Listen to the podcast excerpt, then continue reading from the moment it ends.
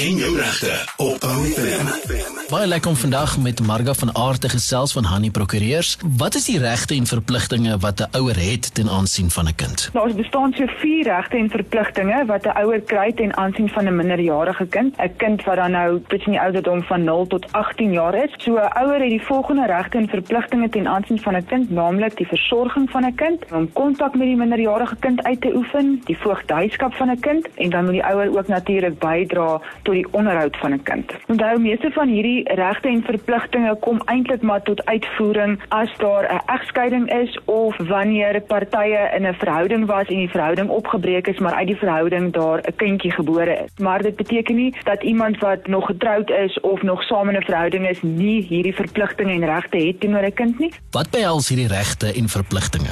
Versorging van die kind is gewoonlik, mense sal meer bekend wees met die term primêre versorging. Dit beteken waar hierdie kindjie se huis dan is, waar hy bly en watter ouer dan nou die dag tot dag besluite namens die kind maak en kontak uitoefen met die kindjie is dan uit die aard van die saak die ander ouer by wie die kind dan nou nie op 'n dag tot dag basis woon nie, wat dan die reg het om die kind te besoek. Die rede hoekom daardie ouer 'n reg het om die kind te besoek of om kontak met daai kind uit te oefen, is natuurlik omdat beide ouers 'n reg het om 'n verhouding met die minderjarige kind te behou en ook baie belangrik omdat die minderjarige kind 'n reg het om 'n verhouding met beide sy ouers te behou. Beide die ouers van 'n kind het ook voogdyskap oor die kind, so daai kind het nog nie regsbevoegdheid nie. Met ander woorde, hy kan nie vir homself aan die reg staan nie en in terme van die reg is daar sekere dinge waaroor sy voog dan, wat dan die ouer van die kind is, moet besluite neem. Een daarvan is, moet dan die eiendom van die kind behartig. Hy moet regsaksies namens die kind hanteer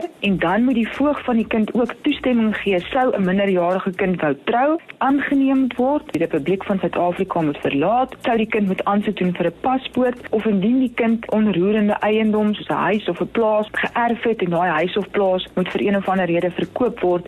Dan die laaste een, onderhoud van die kind is baie belangrik want as die ouers van die kind nie meer saam in een huis woon nie, daar nog steeds 'n plig op beide hierdie ouers om by te dra om die kind te onderhou sodat hy dan 'n gepaste leefwyse en opvoeding kan hê. Marga, het albei ouers outomaties hierdie regte en verpligtinge? 'n Biologiese ma verkry outomaties die regte en verpligtinge, hierdie 4 wat ek nou genoem het, behalwe as sy self nog 'n minderjarige kind is. Uit al die regte en verpligtinge behalwe die voogdyskap, haar voog dan outomaties die voogskap van die baba aanneem wat die biologiese pa van die kindjie aanbetref as hy met die biologiese ma getroud was, enige tyd van konsepsie van die baba tot geboorte van die baba of enige tyd tussen konsepsie en geboorte, dan kry daai pa wat getroud is met die ma ook outomaties al 4 daai regte en verpligtinge. En dan die een wat altyd uitstaan is dan nou 'n pa van 'n baba wat dan nou nie met die ma getroud is nie. Daai persoon het ook regte en verpligtinge ten aansien van die kindjie, maar daar is